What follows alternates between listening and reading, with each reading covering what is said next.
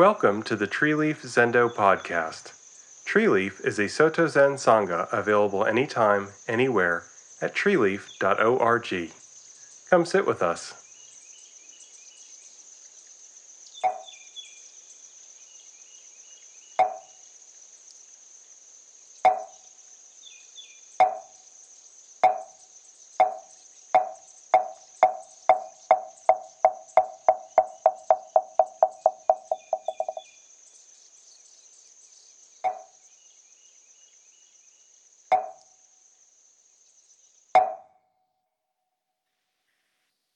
Master Dogen's Tenzo Kyokun, the instructions for the cook, are for all of us.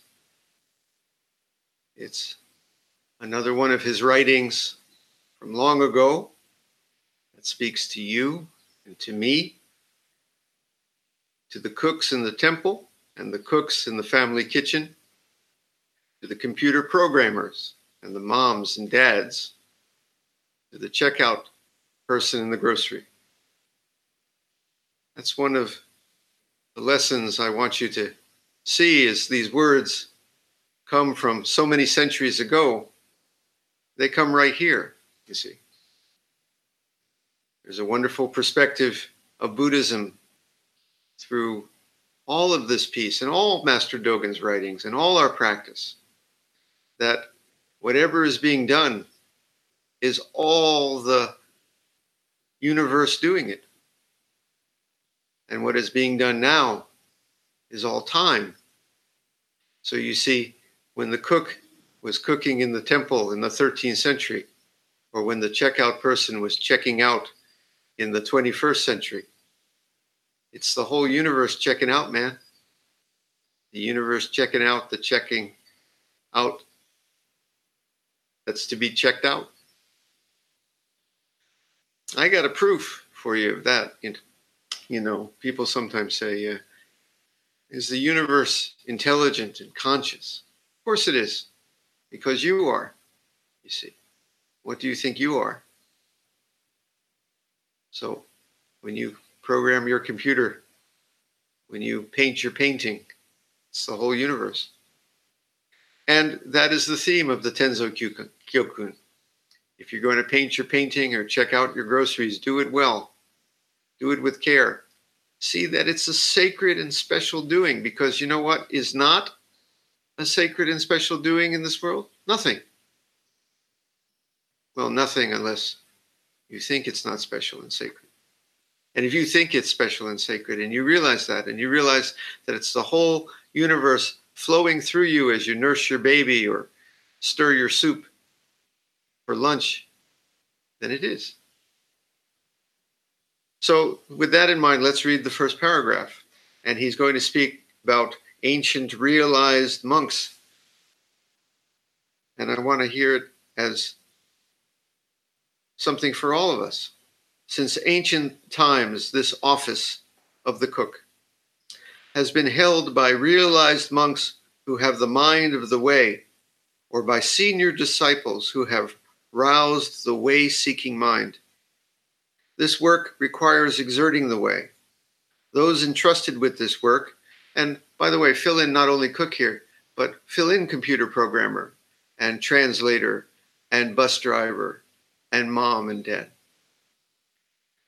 Those entrusted with this work, but who lack the way-seeking mind, will only cause and endure hardship despite all their efforts.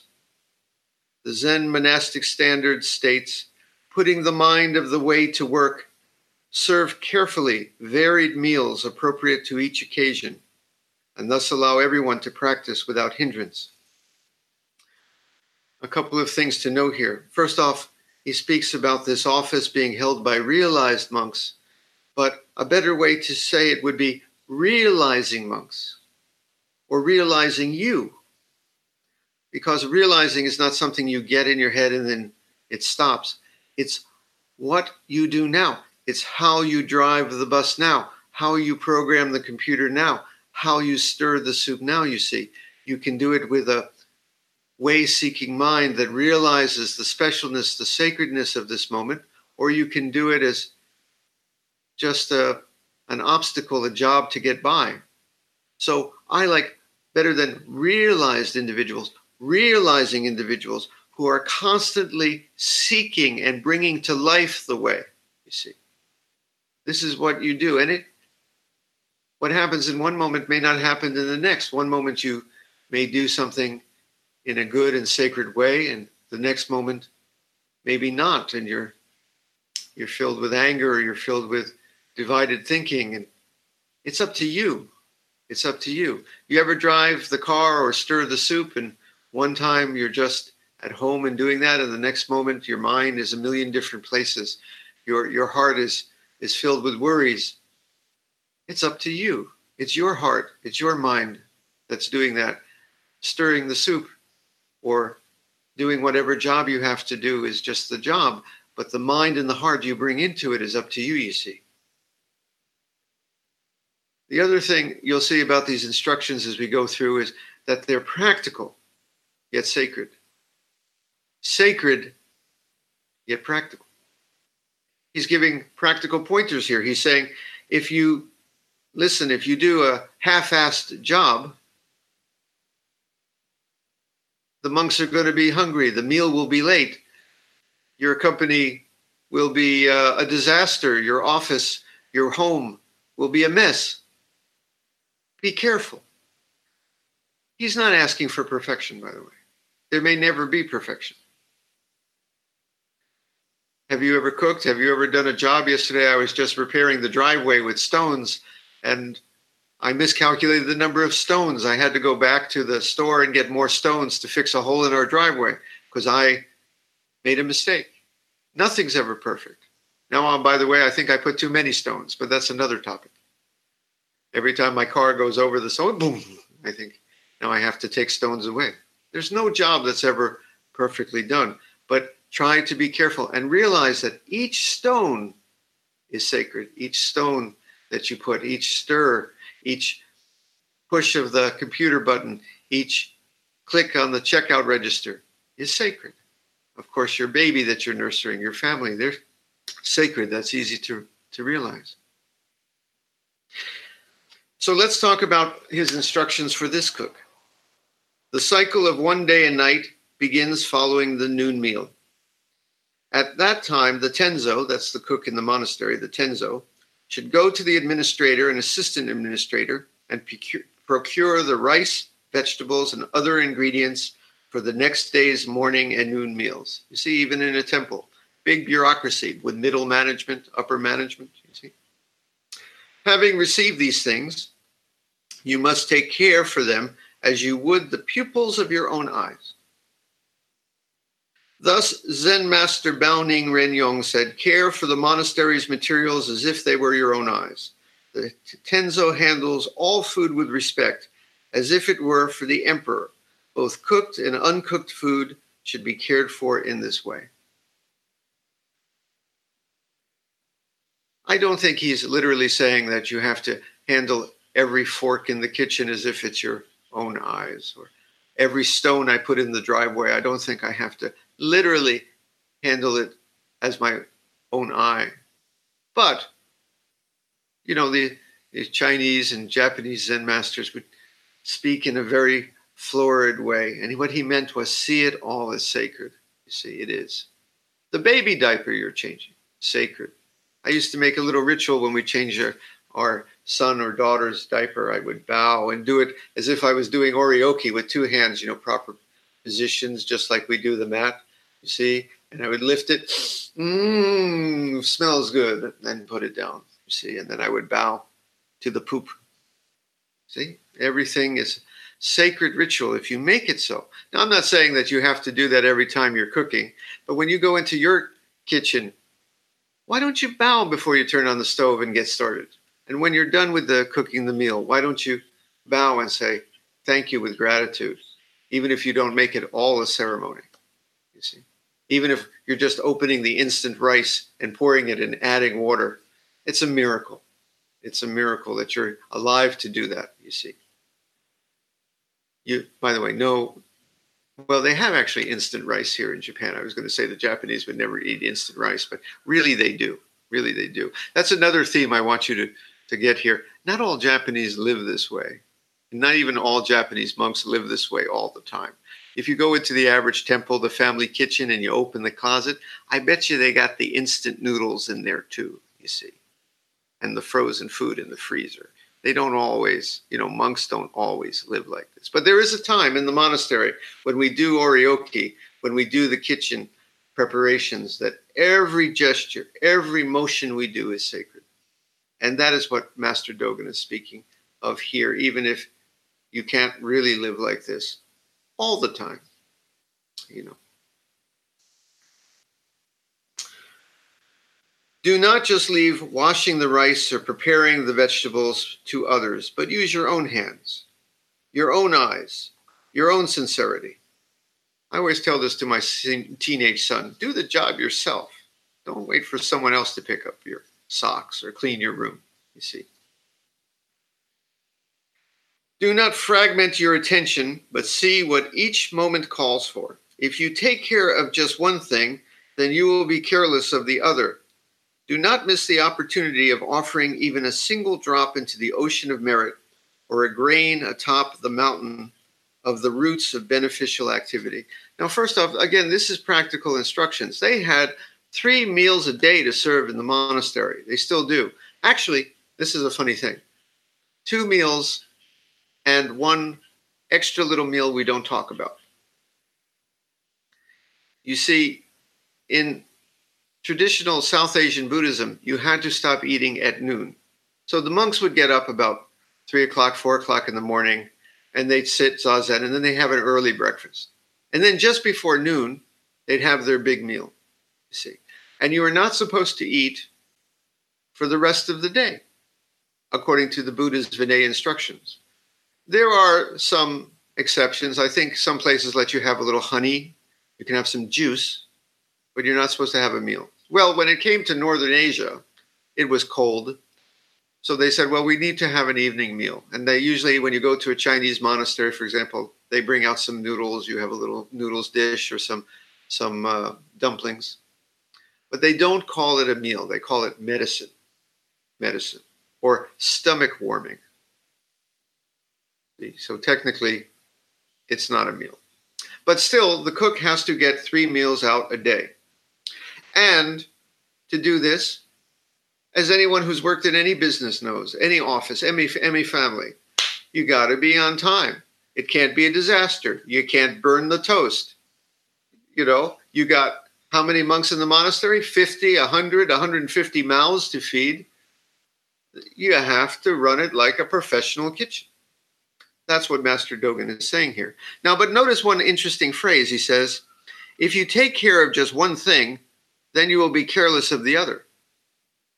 I thought Zen was all about doing one thing in one moment, you see. If you're stirring the soup, just stir the soup. Let the toast burn. Let the rice overflow. Just stir the soup. You're doing the one thing. No.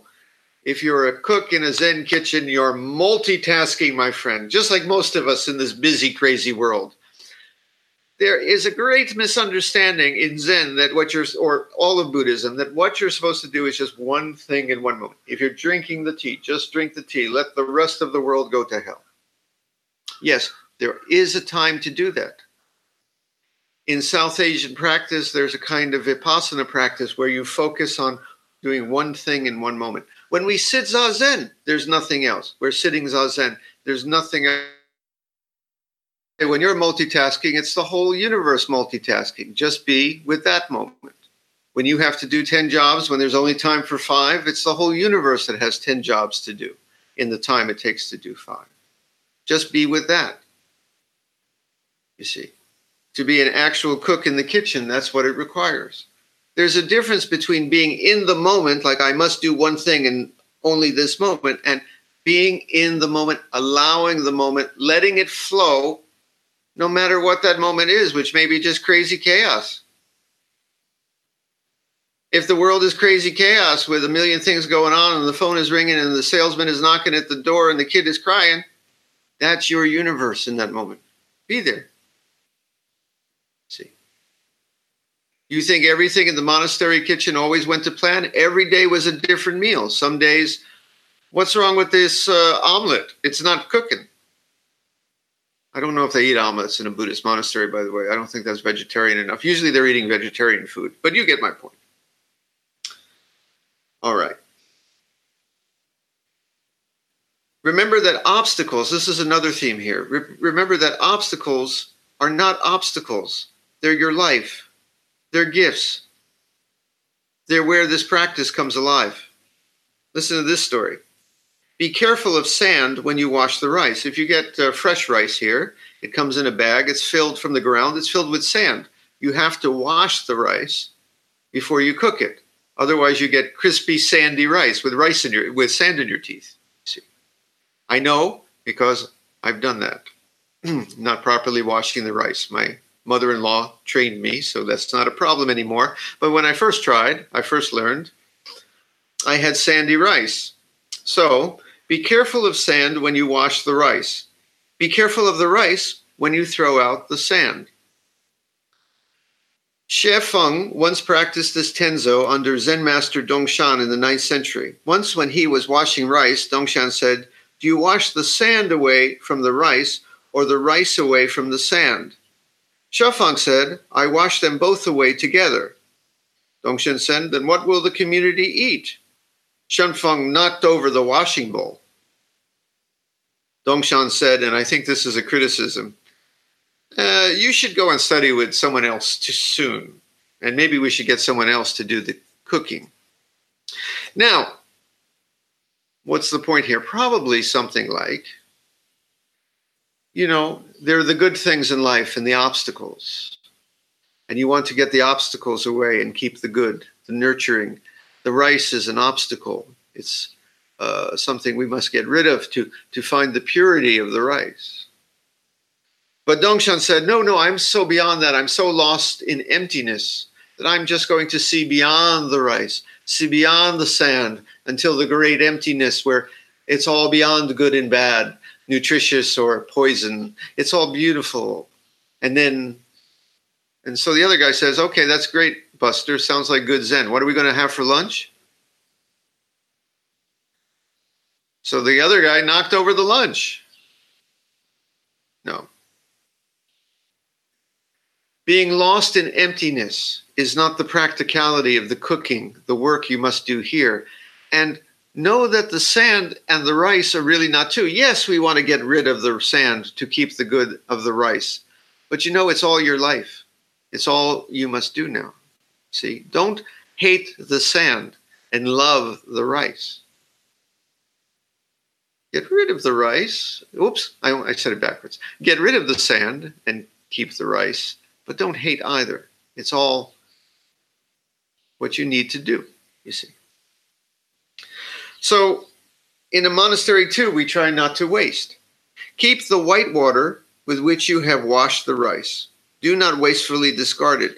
In ancient times, they used a cloth bag to strain the white water and used it to boil the rice when making gruel. I just think that this is a statement by Master Dogen of a great simple environmentalism, something we all need to learn, you know, how much we throw away.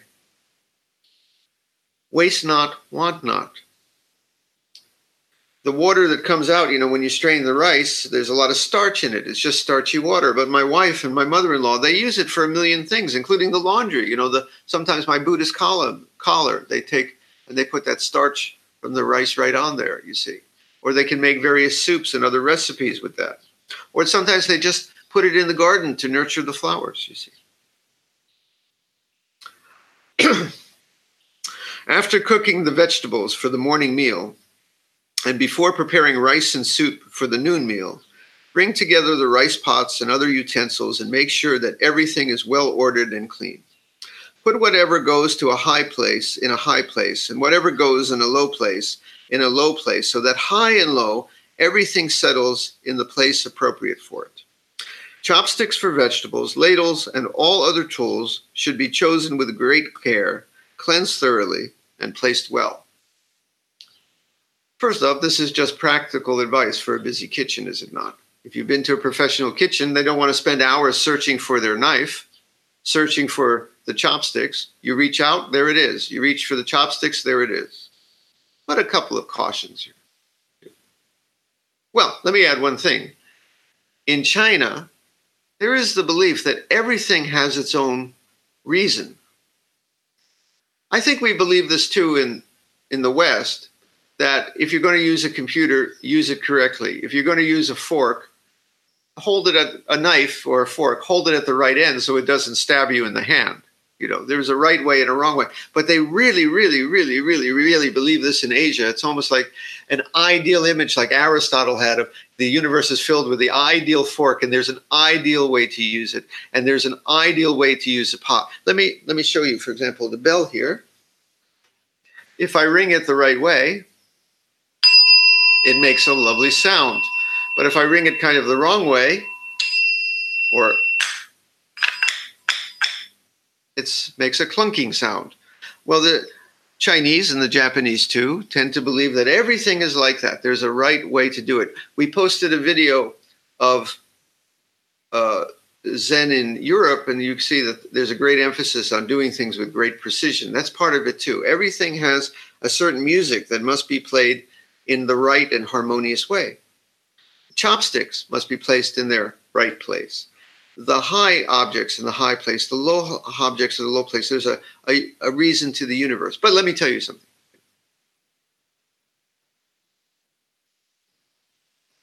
I represent the, the Inspector Colombo School of Zen.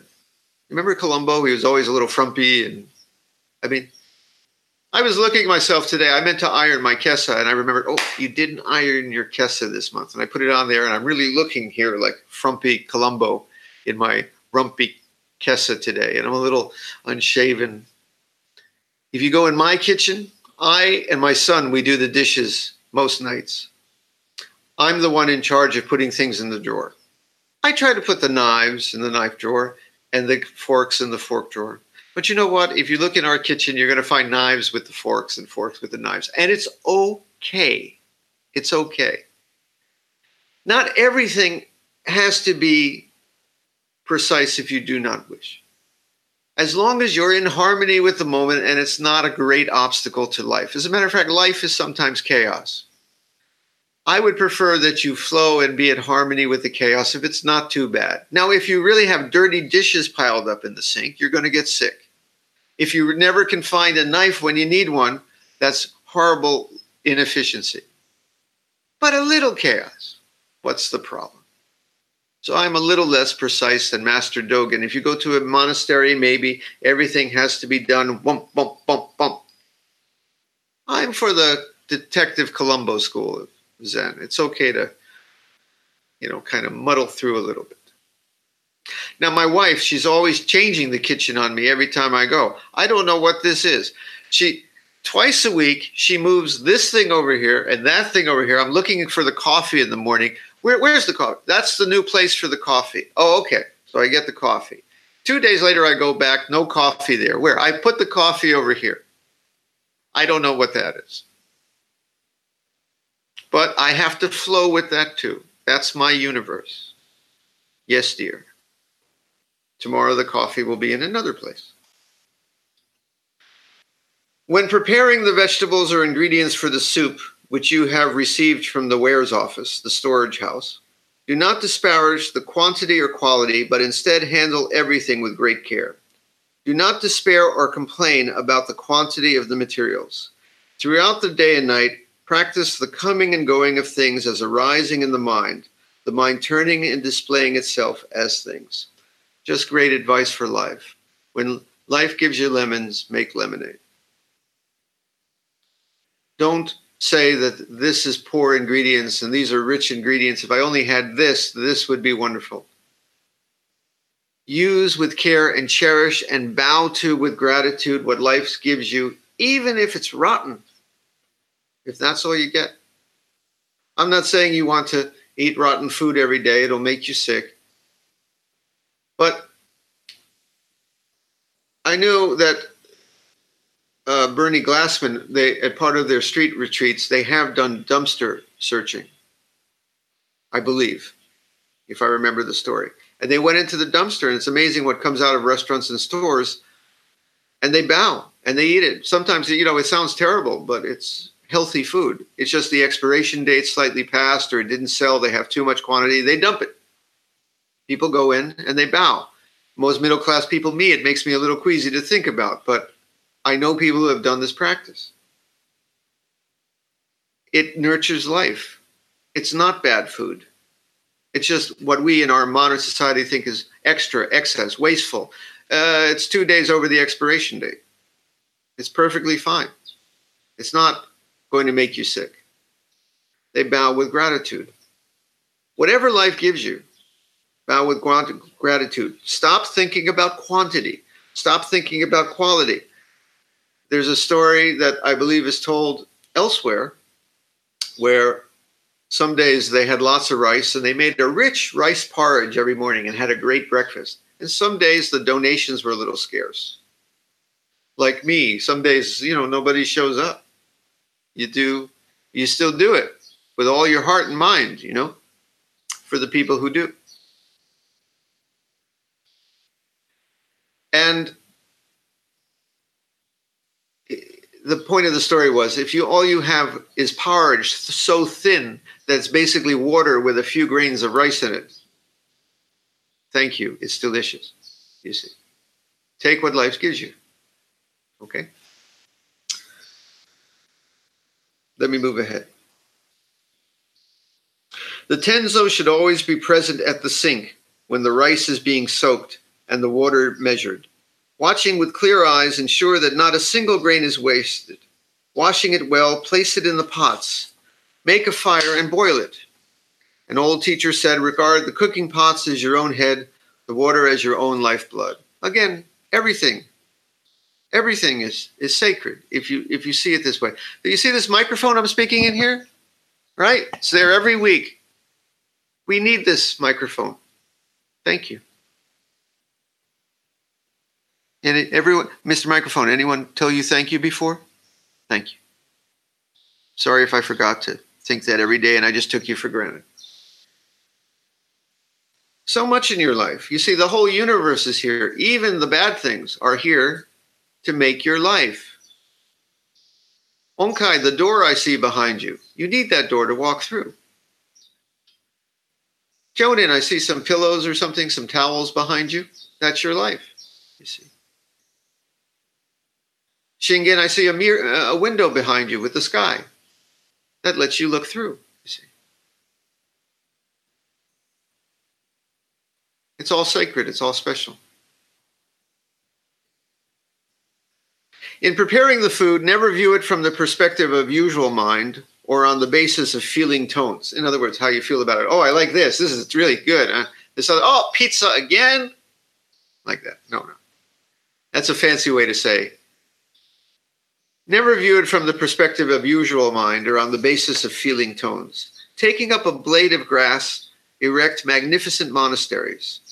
There's a story of a of the Buddha. I think he took a blade of grass, he put it in the ground, and it became a magnificent pagoda, you see.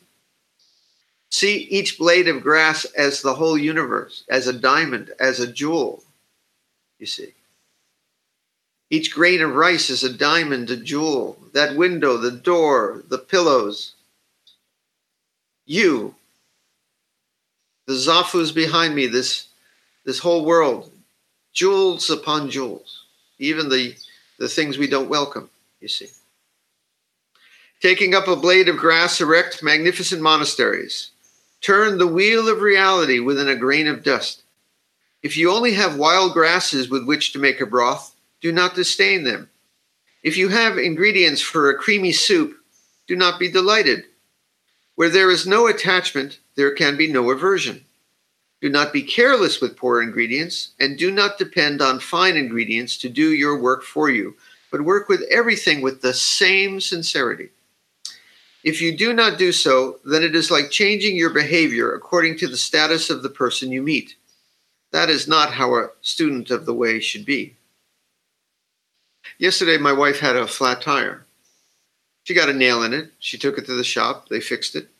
And it delayed her, kept her from getting home on time. She had had a busy day. Her mother's not feeling well. And she had a tiring day taking care of her mother and just wanted to get home. And there's a flat tire and a nail. And she could have gotten so mad at that nail. I know my wife. That nail is your life. That is the bitter ingredient that you're handed that day. Bow to it. Oh, we want to get the nail out of the tire. Oh, we want to get the tire rolling and back to home. And we will. But in the meantime, thank you, tire. Thank you, nail. Thank you, road. See, that's our attitude as Zen students. Stop thinking things as this is what I like. This is what I don't like. This is bitter. This is sweet. I have a sweet tooth. I don't like my spinach.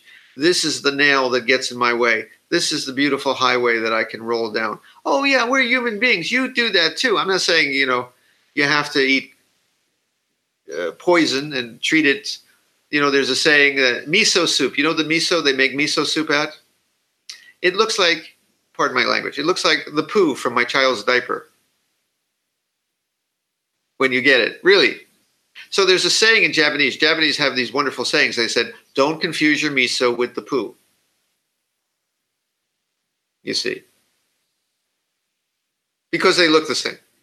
So I'm not saying that you should treat the poo, even though it's sacred and you bow to it, as the miso, which you make your soup with.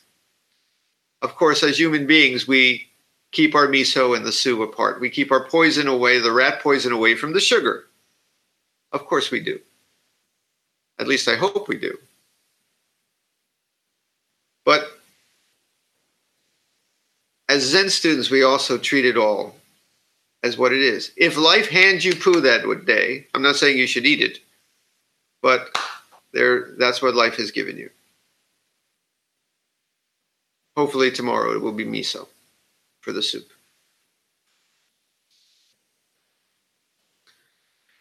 That you will still, that you still do not grasp the certainty of this principle is because your thinking scatters like wild horses.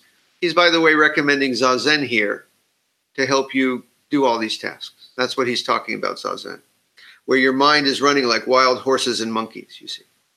That you still do not grasp the certainty of this principle is because your thinking scatters like wild horses and your emotions run wild like monkeys in a forest. If you can make those monkeys and horses just once take the backward step that turns the light and shines it inward, then naturally you will be completely integrated. The monkey will lie down with the horse. The sheep will lie down with the lion. Your heart will settle, you see. And what seemed like a great task will suddenly seem like just what needs to be done. And the nail in the tire where you wanted to say, oh, will just suddenly be something to bow to and just what is. If the mind settles, you know, life changes. I've told you these stories many times, you know, being in the hospital bed. One minute, I don't want to be here. Let me hit that switch. It's fine. This is the place to be. There's no other place in the universe. This is my practice place. This is it. This is the whole universe in this bed. Next moment, I don't want to be here. I don't want to be here. This ter- Next moment. It's lovely. It's beautiful. We have the power within us to let the monkeys and the horses settle down and to turn that light and let it shine inward. Then naturally you will be completely integrated. Lovely word. This is the means by which we who are ordinarily set into motion by things become able to set things into motion. I think that means something like instead of being a slave to what circumstances hand you, you're kind of master of the circumstances because you settle and let what is be is and just work from there. Something like that. You got it? Life hands you crap. You can be, you know, overwhelmed by it. Crap, I'm drowning. Or just let it be, be the master of it, and just deal with the crap. Pardon my French today. I'm using all those words like crap and poo. You see. Harmonizing and purifying yourself in this manner, do not lose either the one eye of transcendent wisdom, the emptiness, the wholeness beyond miso and poo, beyond nails and tires, you see, or the two eyes of discriminating consciousness. Ah, this is poo. We don't put the poo in the soup. Ah, this is a nail. We want to get the nail out of the tire. To be a Zen student, you need both. To see beyond the poo, beyond the miso, beyond the tire, beyond the nail, and also Nails are nails, tires are tires, poo is poo, and miso is miso. See both at once. That's all this is.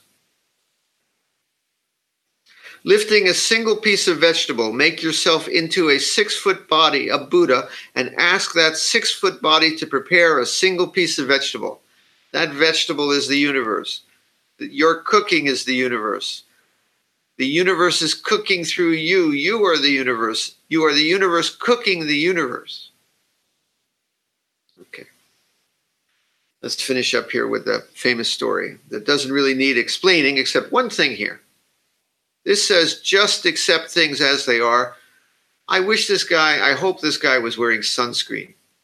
You know, if you're going to do a job like this out in the hot sun, still, you know, this is about the sacred is practical, the practical is sacred.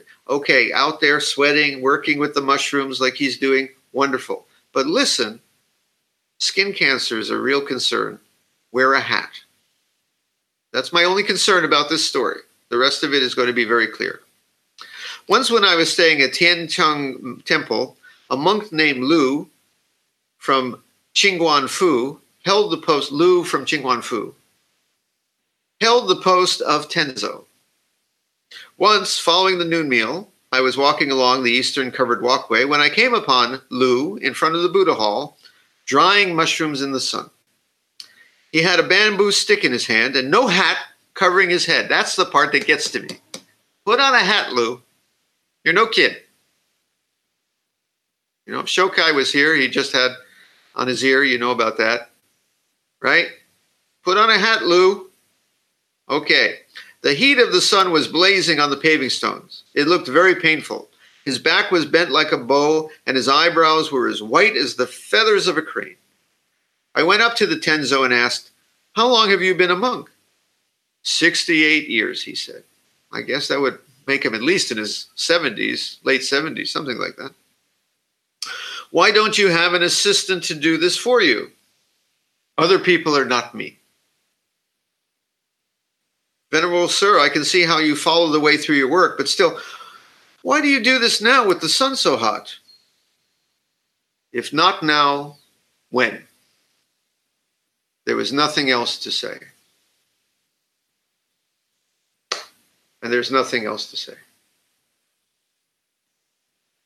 But I will entertain a question or two from the uh, Shonin. Yes, something?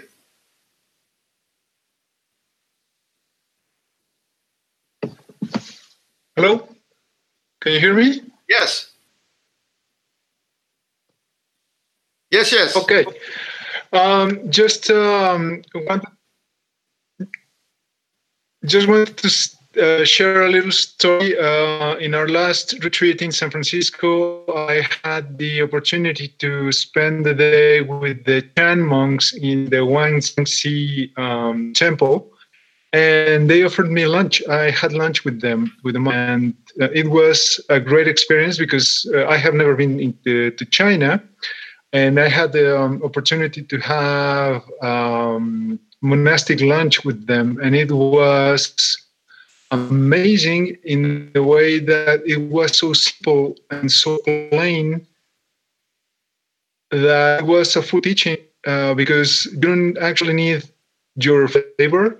And they do this because they don't want to create attachments to food.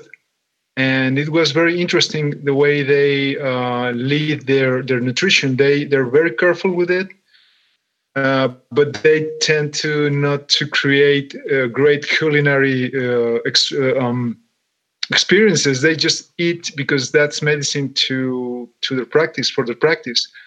So I adopted a couple of, of ideas from there, and that's how we uh, make lunch here at home uh, with the less uh, explosive flavors as possible. And it's funny, the more simple and natural your food is, the better your health gets. So it's um, it's it was a great teaching because I learned Uh, about uh, being mindful on how to prepare your meals and how you can actually take care of the health health of others by preparing uh, good meals. So I, I guess um, this reading on the Tenzo Kyokun reminded me of that.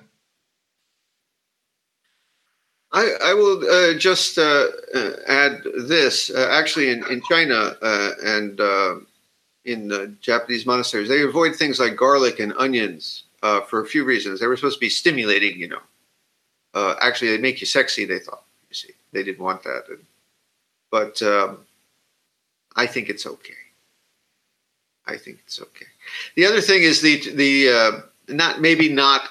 We don't want garlic when we're all sitting like this on the zafus there. You see, there's also that practical. You know, you don't want to be now. No comment. Uh, I was going to make a, a statement about. Uh, no. Anyway, you, you want to be practical. The, you're sitting next to someone, so that's another reason not to do it. Now, the the other thing is the diet in the actually the Japanese monastery from a nutritional point of view may not actually be ideal. It's the traditional belief about vegetarianism, but sometimes may, they may eat a little bit out of balance too. So it's okay to modify it slightly too. After eating all that rice in the monastery uh, for a, a couple of weeks, you know, I, I usually come out of there, how to say, a pretty uh, stuffed, if you get my, my drift.